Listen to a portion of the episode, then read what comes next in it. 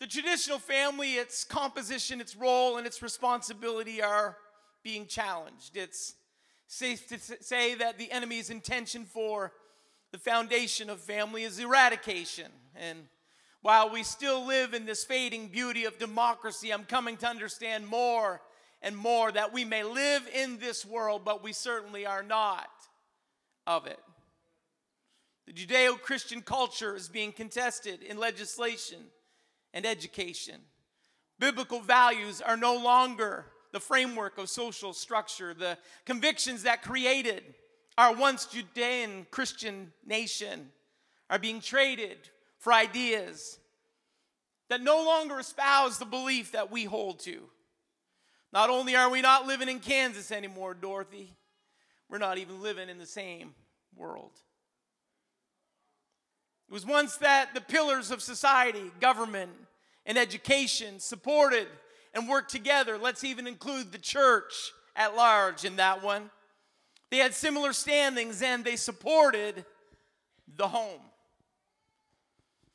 So, why in this end time the attack on the home? The enemy knows that. I feel the Holy Ghost right now. The enemy knows that when it comes to spiritual success, the victory is lost and won not on the battlefront, but on the home front. Before David ever came to fight Goliath, he slew the lion and the bear on the home front.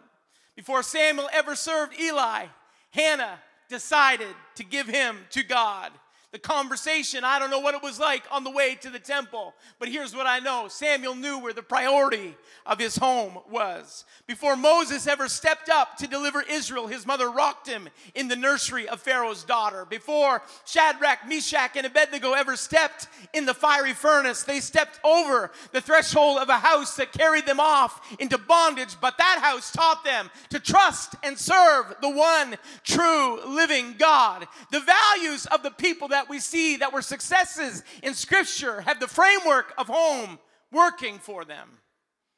Hear, O Israel, the Lord our God is one Lord. We preach it and we teach it. And thou shalt love the Lord thy God with all thy heart and with all thy soul and with all thy might. CCC. This has to be a tenet of our faith. This has to be a foundation of who we are. This has to be an understanding that we all hold to we have got to love the Lord with all of our heart, with all of our soul, and with all of our might.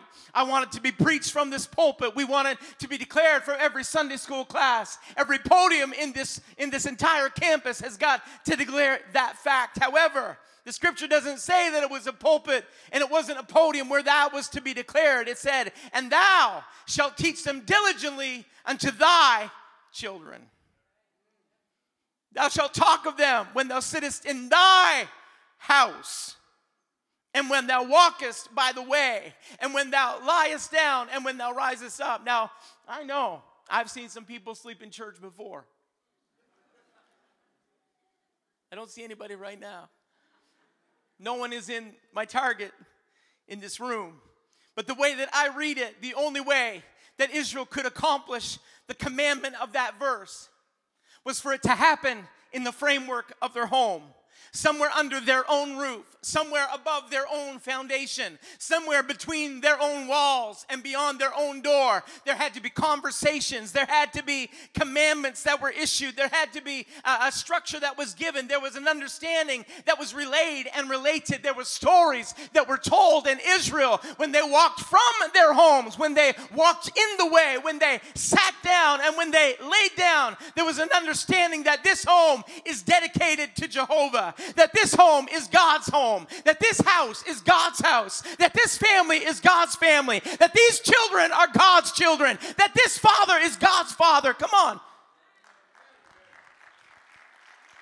And when they walked in the way, and when they laid down, and when they rose up, that commandment rang in their ears. It was an understanding. And, and so when Israel was doing well, it was because their homes were doing well.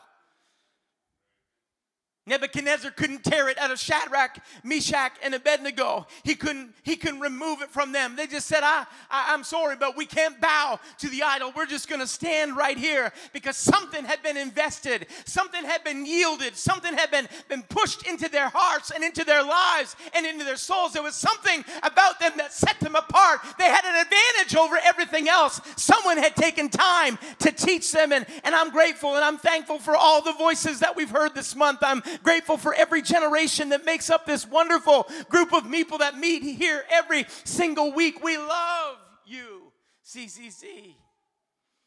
I'm grateful for it. This this church family is the vehicle that God's chosen to preach the whole gospel to the whole world. We want spiritually successful students. We need biblically equipped kids. We love powerful preaching. We, we, we need revelatory teaching. We want outpouring and we need impartation. We need power packed prayer meetings. We need wonderful worshipers in every aisle, in every service. We don't discourage dancing in the spirit, rolling on the floor, running in the aisle, or shouting during the preaching.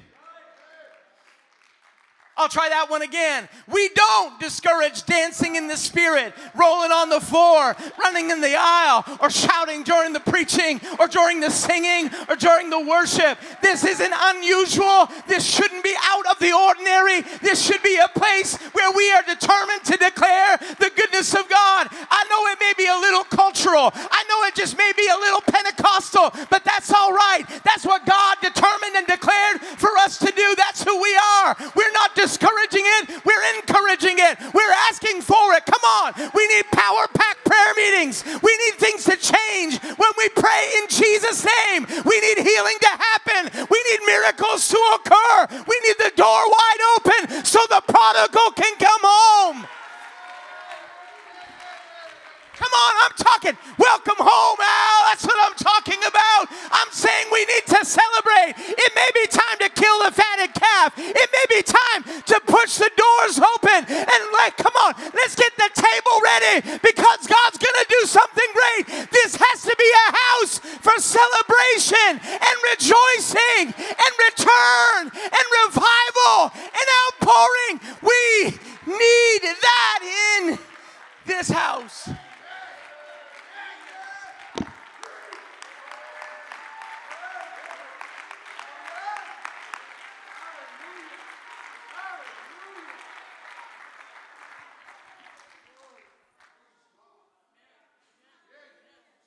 Come on. we want meetings so loud that people have to step out into the foyer to have conversation.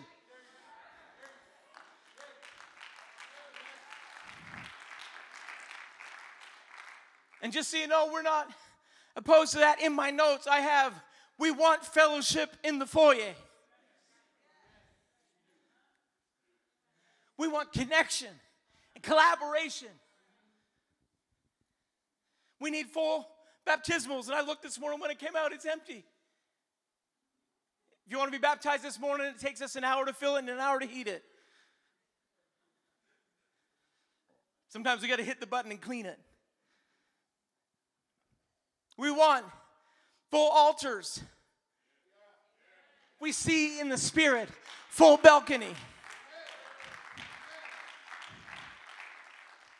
We want people waging this war together. We want to fight this fight with you. We want we don't want to run this race by ourselves. But with much consideration given to what I've already said and what I'm about to say, this isn't always where the battle is won. The reason the enemy fights the home is because he knows that home is where the battle is lost and won. There's a reason that God didn't call Israel to congregate in Pharaoh's palace and chant, Let my people go, along with Moses. Instead, on that 10th plague, he said, I want you to go home and gather your family together. I want you to tell them that we are getting ready to leave. Get dressed like you're getting ready to get out. Egypt is not your home. Paint the doorposts with the blood of the Lamb because we're getting ready to go. He, he didn't call them in front of Pharaoh's throne. He didn't, he didn't come, come on, exercise all the miraculous power with the people right there in front of Pharaoh. He said, I want you to take this and bring it home because we're going to build something for the future. You've been in bondage until now and you're about to be freed, but in your freedom, I don't want you to lose perspective of what I would, I would desire to do. Egypt isn't your home. That's not where you're gonna live. You're gonna go into a promised land. But when you get into that promised land, you're gonna have houses that you didn't build. You're going to inhabit places that you didn't construct. You're going to live somewhere. And in your living somewhere, I feel the help that comes from the Holy Ghost right now. In your living somewhere, it doesn't mean that you're doing it by yourself. I'm going with you. I'm going to walk with you. The power that you saw in front of Pharaoh is going to be present in your home. The power to push back the enemy is going to prevail in your home. The power, come on, to triumph is going to be right there in your home. I, I want every home in Israel to bring it back to their place. And, and I want every family to understand that when the death angel comes through, it's not going to touch you because you have power and authority in your own home. I wish that someone would, would just kind of begin to rise to the challenge that's coming in the Holy Ghost right now because you don't have to do all your fighting in this room. You get to declare victory in your own home. God's wanting triumph and victory and healing and the miraculous to occur under your own roof.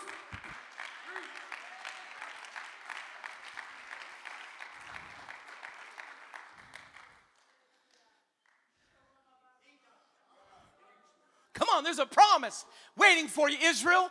But you're going to do it when you when you claim victory under your own roof, behind your own tent flap. You're going to declare a victory.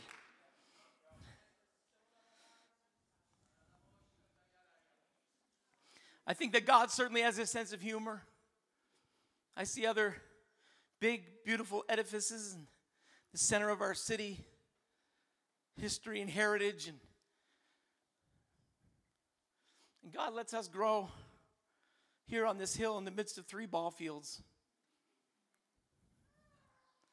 That's an intriguing thing to me. I, that's just the way my brain works. God, why? I, I know, I know people bought the property. I know maybe it was opportunity, but but still, the, in God's big grand scheme of things, He puts us in the middle of three baseball fields where people, I can listen from my own home, and I can hear the chance for the players on the field. I can hear the celebration when someone from my house, I can hear I, I can hear the the the address over the PA system that they've got and, and I can hear the music that they play for practices booming out over our own parking lot. What was it one it was one Sunday morning we were coming into church and there was no joke, the, the song playing over the PA on the baseball field was Highway to Hell. That is no joke in any degree. But I was like, boys, have you picked the wrong song this morning? You, you want to know why we get a little crazy sometimes? It, the, it, it, it's, it's all right to be a fanatic on this hill, apparently. It, it's, it's all right to get a little loud. Maybe, maybe if we had been set in the middle of the city, somebody be saying, Well, you got a noise ordinance that you've got to obey. Or, but somehow over here on the hill, nobody seems to really mind what we do. Come on, put a bouncy castle on the front lawn, no problem. Turn the PA up, not a problem celebrate, get fans. If this spills out into the parking lot, we've got precedent to say it really shouldn't matter. It, it really, we listened to the ball game all summer long. It all, it'd be all right if there was a little celebration about the goodness of God that spilled out over into our little community. I, I think it's all right. I, I, I think it's wonderful. Baseball, Baseball Hills, what they call it. It's been home to baseball since the cotton mill workers started playing here in 1895. The Fredericton Royals have called this home for 127 years. 127 years they have met on that field over there, and, and it's grown and it's become a, a nice little ball diamond. It's, it's beautiful, the lights, and they've got people that take care of that, that property all summer long. They hire students and they've got workers, and they'll come. And, and it's just, man, it's a great addition to our community. It's wonderful. I like it. I think it's wonderful. It's just, it's a piece of, of Marysville heritage. We've got coaches that live on Downing Street that have coached the Royals into championships and won games. And, and I'm not really much into the sports. I have sat over there on the bleachers a few times and, and just kind of rah rah.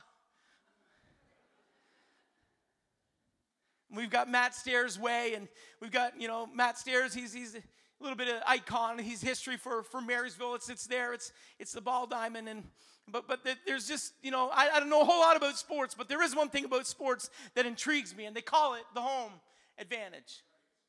It's the home advantage. It's, it's somehow the opportunity and the ability that when people play on their home front, when people play on their home field, there, there's something that happens. It's not just baseball, soccer. If you were to look, you'd find that, you know, when, when you got that much money in sports, people start studying it close. They, they got soccer teams that, that they can tell you that soccer, on average, 62.7% of the games that are played at home are won. Major League Baseball, 54.1% of the games played at home are won. Football, 58% of the games played at home are won. NHL, 59% of the games played at home are won. Those are pretty good odds. You just you just kind of you kind of take the opportunity and you say, how can we increase the opportunity? Same team, same players. Come on, same opposition, same challenge, same game. But when you play it on the home front, something happens. When, when you have the home advantage, and, and there's been all kinds of people that have invested money to figure out the whys. There, there's, there's, uh, there's some people that give credit to the fans, the cheer of your own crowd, kind of get you in mood and mode to win. The, that you have the field, it's familiar turf. It's where you play, it's where you practice, it's, it's where you set up shop through the week. It's, it's what you, you know. You know what corner you're used to hitting into in the practice room. So when, when you get into the game on your home field, then you know where. I got, I got people laugh at me because when I was, squirrel,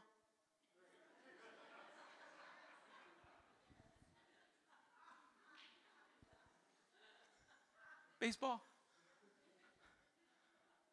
Somewhere between grade five and grade six, I broke my arm. Actually, you, some of you heard this story, but for those of you that didn't, I'll tell it. Um, all one of you. the day that Prince Charles and Lady Diana got married, I decided I was going to swing off of a monkey bar, and we were in a contest to see who could leap the furthest, and I jumped onto the monkey bar, swung with all my might. My feet went in the air. I put my arm out. When I stood up, my arm was not in the same shape it had been going in, and I broke my arm. So that summer, I, I didn't give up and lay on the couch and play video games. There was no such thing in the Lehman household. Um, no, no such thing as laying on the couch or video games.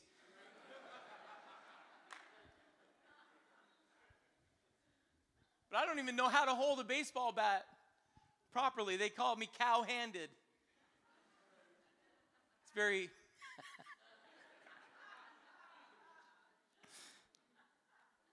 I don't take it as a compliment.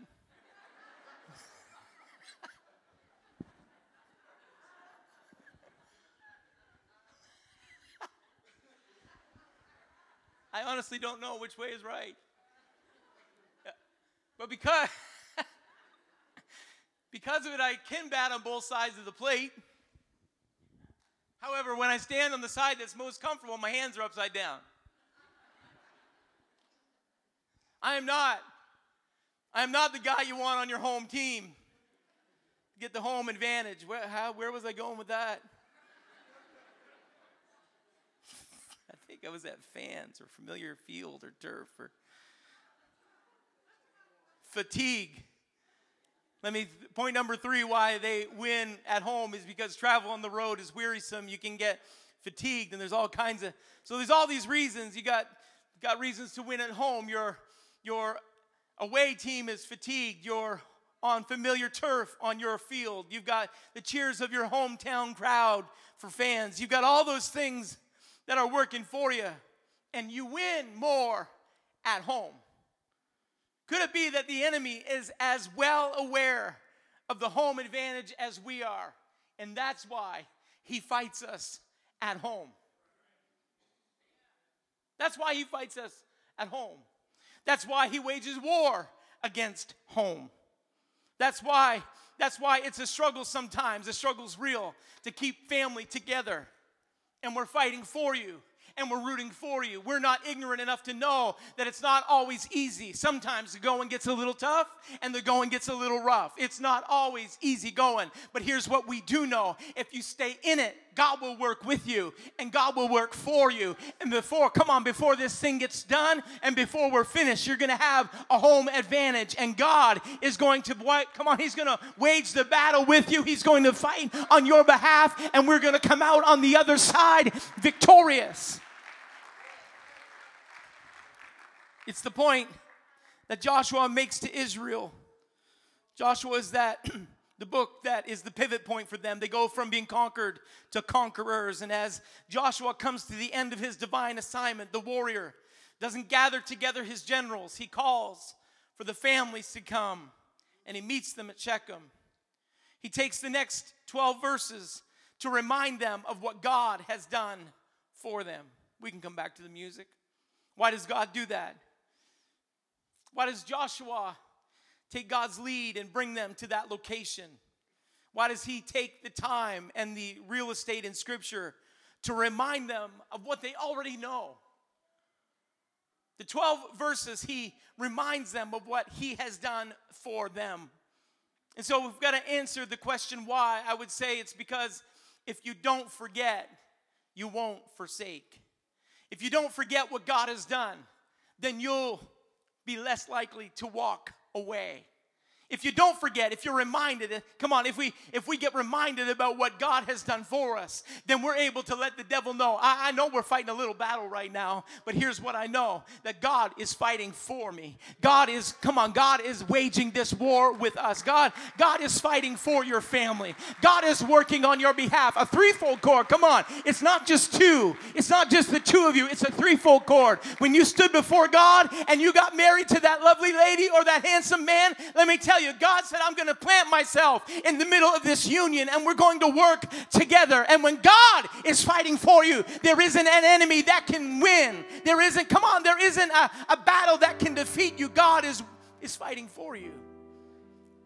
If you go back to chapter 23 of Joshua, chapter 23 and 24, they, they work in tandem. Chapter 23, it's about separation. It's about Israel determining that they are going to live for God. It's about the fact that they are going to separate from all of the idolatrous nations that surround them. They are not going to serve their idols, they're going to separate unto the one true and living God. It's about separation. I don't want to be a church that's that's never preaching about separation. Because we can't be equally yoked with the world. We can't be connected to the world. Friendship with the world is enmity with God. And friendship with God is enmity with the world. That separation brings authority and it brings power. And, and separation, it, it, it allows us, come on, I'm, I'm going to just talk to us for a minute. Can, can we just talk for a moment? Can we talk? Can we talk plain? We, we need some separation in our homes. We've got separation in this room. We've got separation and, and we're, we're careful about what we communicate and what we preach and, and we're not we're not trying to, to be hard on people but here's what i do know that when we separate unto god there is a power and authority that comes with it. When we separate unto god in our lifestyle when we separate unto god in our activity when we separate unto god in our entertainment when we separate unto god come on it, it means that you gotta when you separate from something you disentangle yourself from it. You walk away from it it was, it was in the Old Testament. You can find it. Yeah, it's all right. It, when you go to Leviticus, you'll find that the houses could, could end up with leprosy and, and that the houses themselves, that they would kind of get this mold that would begin to grow. That's my word for it. And when they realized that there was something in the house that needed to get taken care of, that's they would they would empty the house and they would plaster the wall and they would call the priest, and the priest would come and he'd shut the house up for seven days. And if he came back after seven days and, and it hadn't come back into the house, then, then the people would move back into the home because the leprosy, it was just, it was just a unique thing. It was just a, a moment where, where something happened, you know, who knows what. That that, that, that mold grew for a reason that was wasn't terminal, it wasn't the end. But but if that if that mold came back after that seven days, then the priest would say, We we gotta get rid of everything in this house. You you gotta kind of take the stones out one by one, and they would discard them from the camp. They would remove it. And that's been on my mind as I've been prepping this week for this message. And, and can I just let our families know that there may be some things in your home, and it's all right to put it to the test. It's all right to say, you know, there's just something that I, I, I just don't. I've heard of some families that have, are making some bold choices in separation unto God because they said, I'm not willing for that to be in my house. I don't want it to impact the future generation. I don't want it to impact, come on, the future that God has given to us. I, I, I, they're making decisions that determine the future. They're making decisions so they can be the authority in their home. And, and, and, and when the priest, he said, you know what, we got to get rid of this. We got to get it. They would pick it up and they would carry it outside the camp and they would discard it.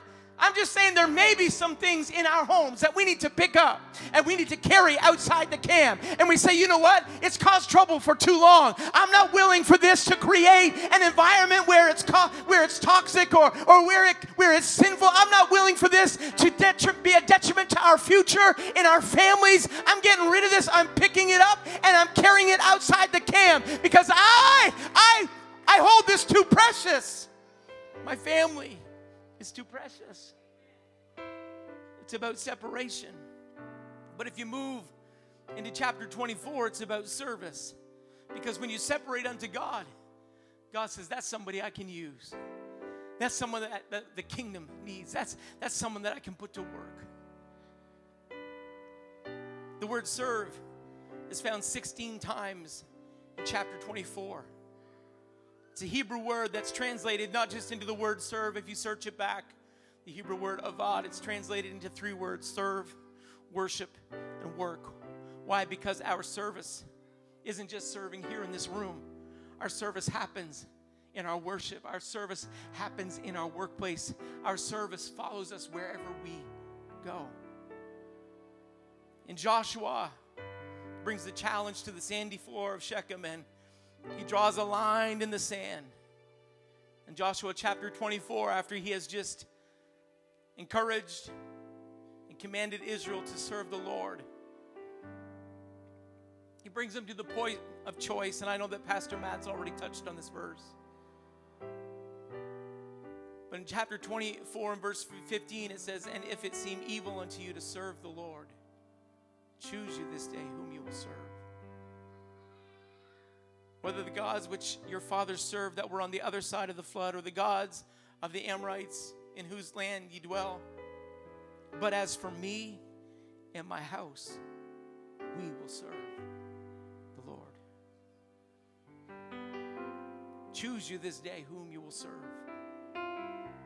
If there is a touchstone of our generation, it's that one word choice. They want to choose and they're making choices perhaps beyond their pay grade. The thing with God is He has never taken choice away from humanity, He's always given us choice. We get to choose. Bob Dylan may have got a lot wrong, but he didn't get this song wrong. He said, You're going to have to serve somebody. I can't make a choice for society around me. I, I can vote, voice my opinion. I, I can't make a choice for, for you. That's your right and your responsibility. I can, however, make a choice for me. And that was Israel's responsibility when Moses commanded them to take the blood of the lamb and apply it to their own home. They had a choice to make, they had a responsibility they had to take and make the choice for their own family. I'm wondering if we could have some intercessors just begin to pray right now.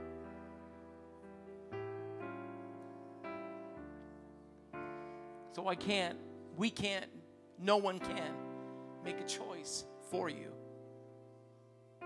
You can, however, make a choice for yourself. And I like that Joshua went on and he gave us this scriptural declaration and mandate. He said, As for me, it's personal, and my house, it's my family. We will serve the Lord.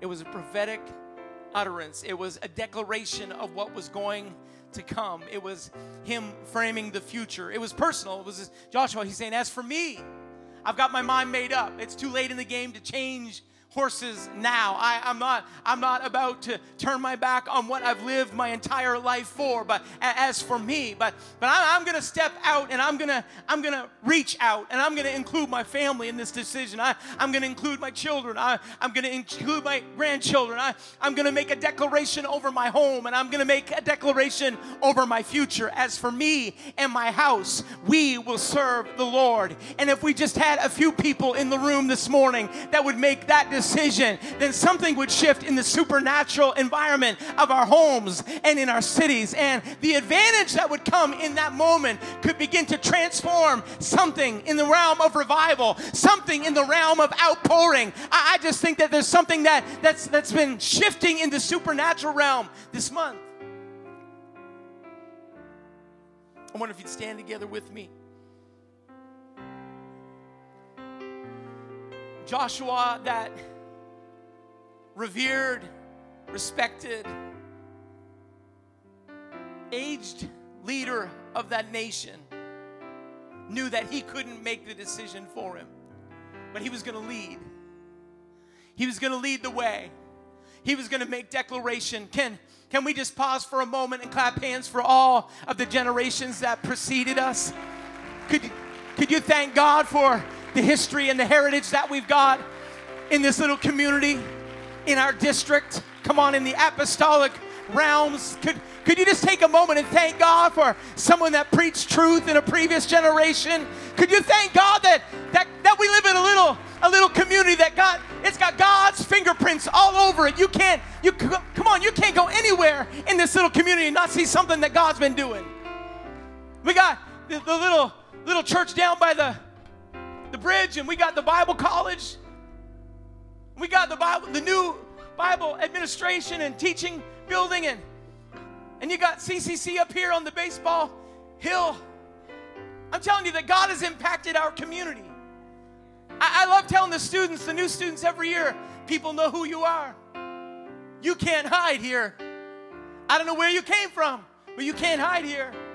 People know who you are because we live in a little community that knows all about our city, that knows all about our church that knows all about you. But we've got an apostolic history and heritage. We're not discarding it, we're holding on to it.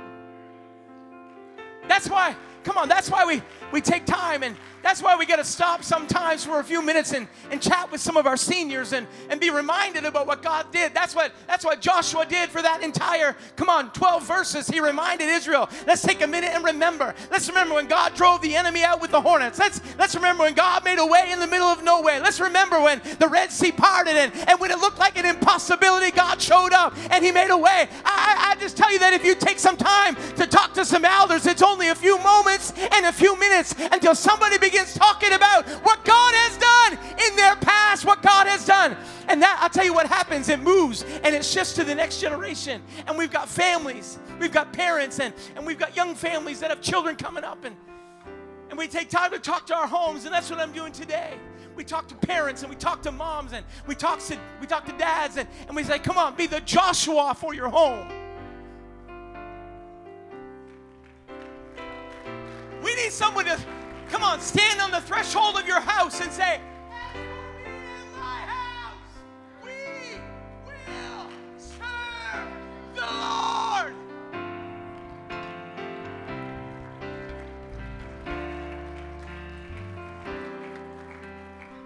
We need that echo from our elders to go down, ripple down into our youth department and into our children's department.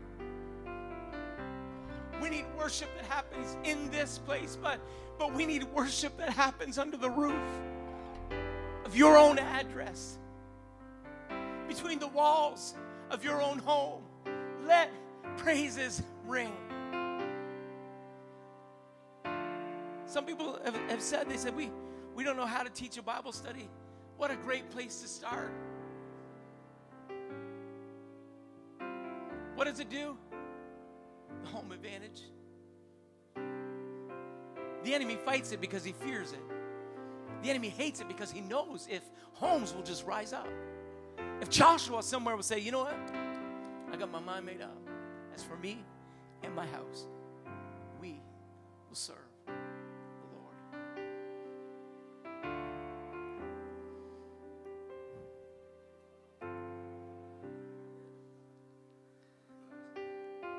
The home advantage changes the future.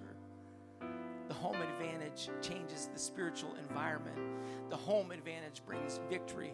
When prayer happens in the home, I, I don't know. I, I can't I can't point to every single factor that made differences in my life. There were people, but I've got to tell you that a mom that gathered kids together every morning before we went out the door. It didn't matter who was there. We lived in an affluent neighborhood, but we weren't affluent. So we had doctors' kids and lawyers' kids and real estate kids that would come to walk to school with us. We walked to school back then. 17 miles both ways, uphill.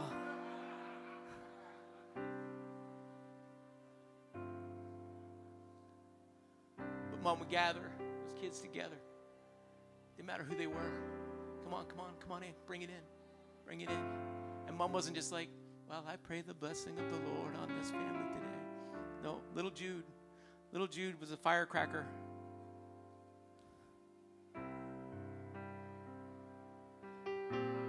She'd get talking in tongues and she'd get tears streaming down her cheeks.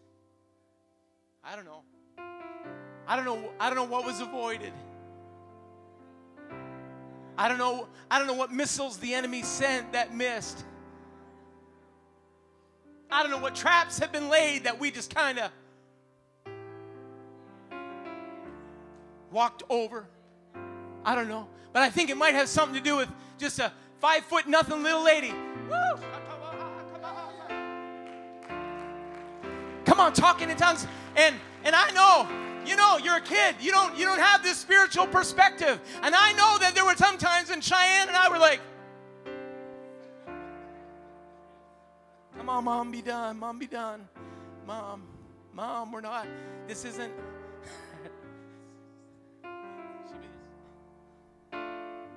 Oh yeah, it was it was serious. It was it was not playing. We were not playing. We were not. We were we were playing church. It was come on, bring it in, guys. Bring it in. Matter who was there. I just I just came to pick up Jackie. I'm just walking with Cheyenne today. She get praying. She started a little quiet, but then before long, the Holy Ghost would begin to move, and the blood was being come on. The blood was was being claimed over lives and God was impacting and there was impartation. And I'm telling you, what, what was it? It, was, it wasn't nothing more than the home advantage. It wasn't, a, but I have an idea that the home advantage made a difference on the playing field. I, I have an idea that the home advantage changed the outcome and the home advantage, come on, it changed the, the score sheet. It changed, it changed the future. If there was just some Joshuas that were in the room that would say, you know what, it's time, it's time. As for me and my house, we will serve the Lord. In this generation, we're going to serve serve Him. With all this opposition, we're going to serve Him. I'm separating. I'm repenting. I'm determining. I'm praying. I'm leading. I'm declaring, as for me and my house, we will serve the Lord.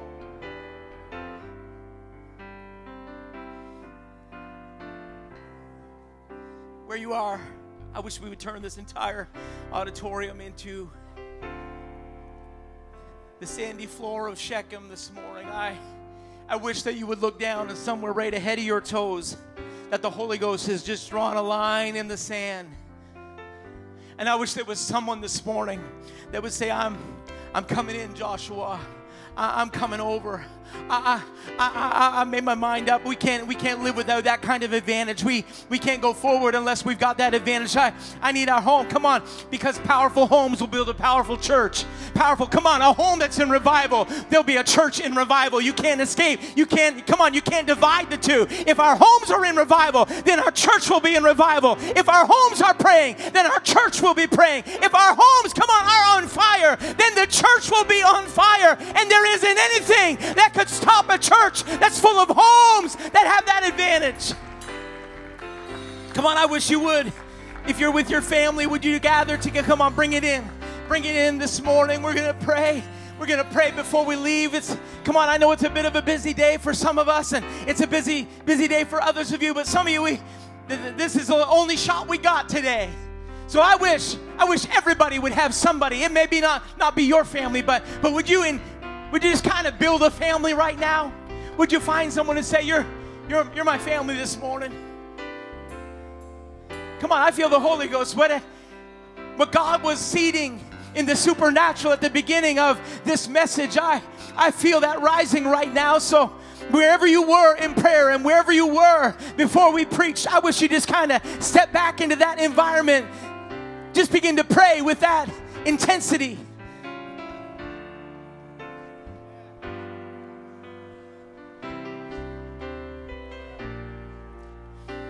We stand here this morning. God, we're not declaring perfection. God, we know we got parents that have struggled, fought the devil, God, there may be some failure that's marked. But God, we're moving forward this morning. There's a literal line in the spiritual sand today. God, I pray that someone would have the courage to step over, that they would walk, God, into the plan that you have for us in the last days, saith God. That end time revival. God, let there be impartation in this moment. God, let there be authority that's released in this room. The certain defeat that someone saw on the horizon.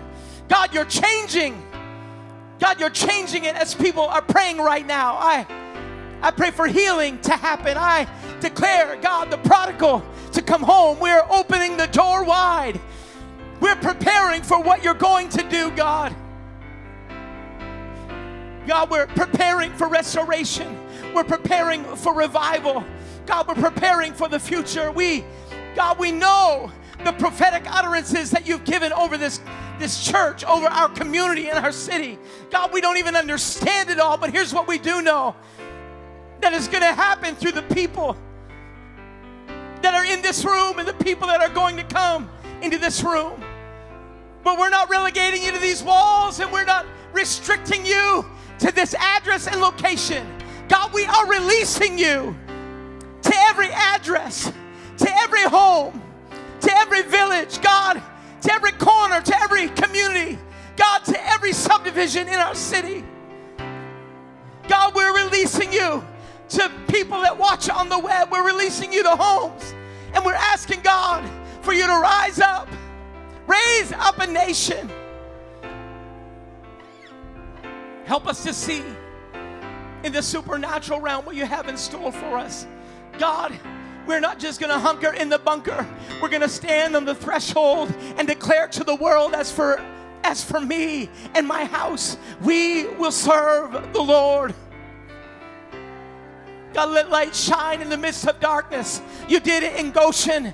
God, we're praying that you would do it in Marysville. God, we're praying that you would do it in Canada. We're praying that you would do it in North America. God, we're asking that you would do it overseas, do it in missionary. God, do it in, in little hamlets. God, do it wherever you're reaching right now. I pray, God, let there be a revival that happens in our homes.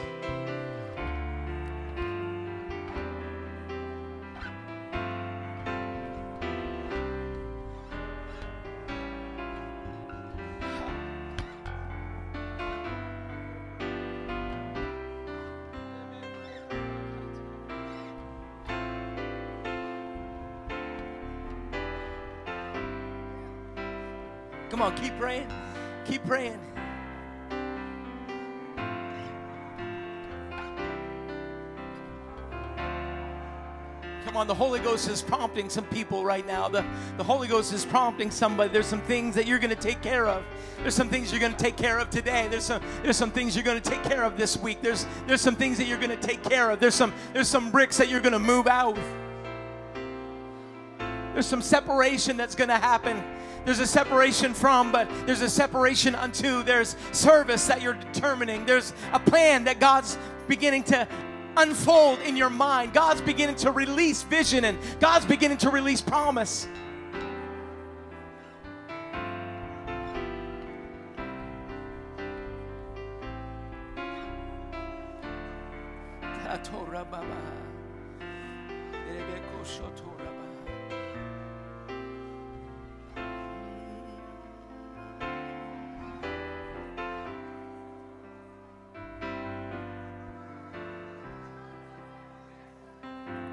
If you're not praying, sing, I give all my family to you.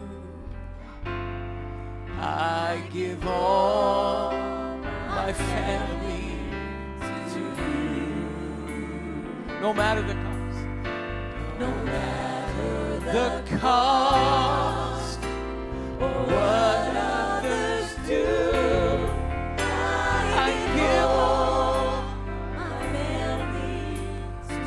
I give all my future to you. Come on.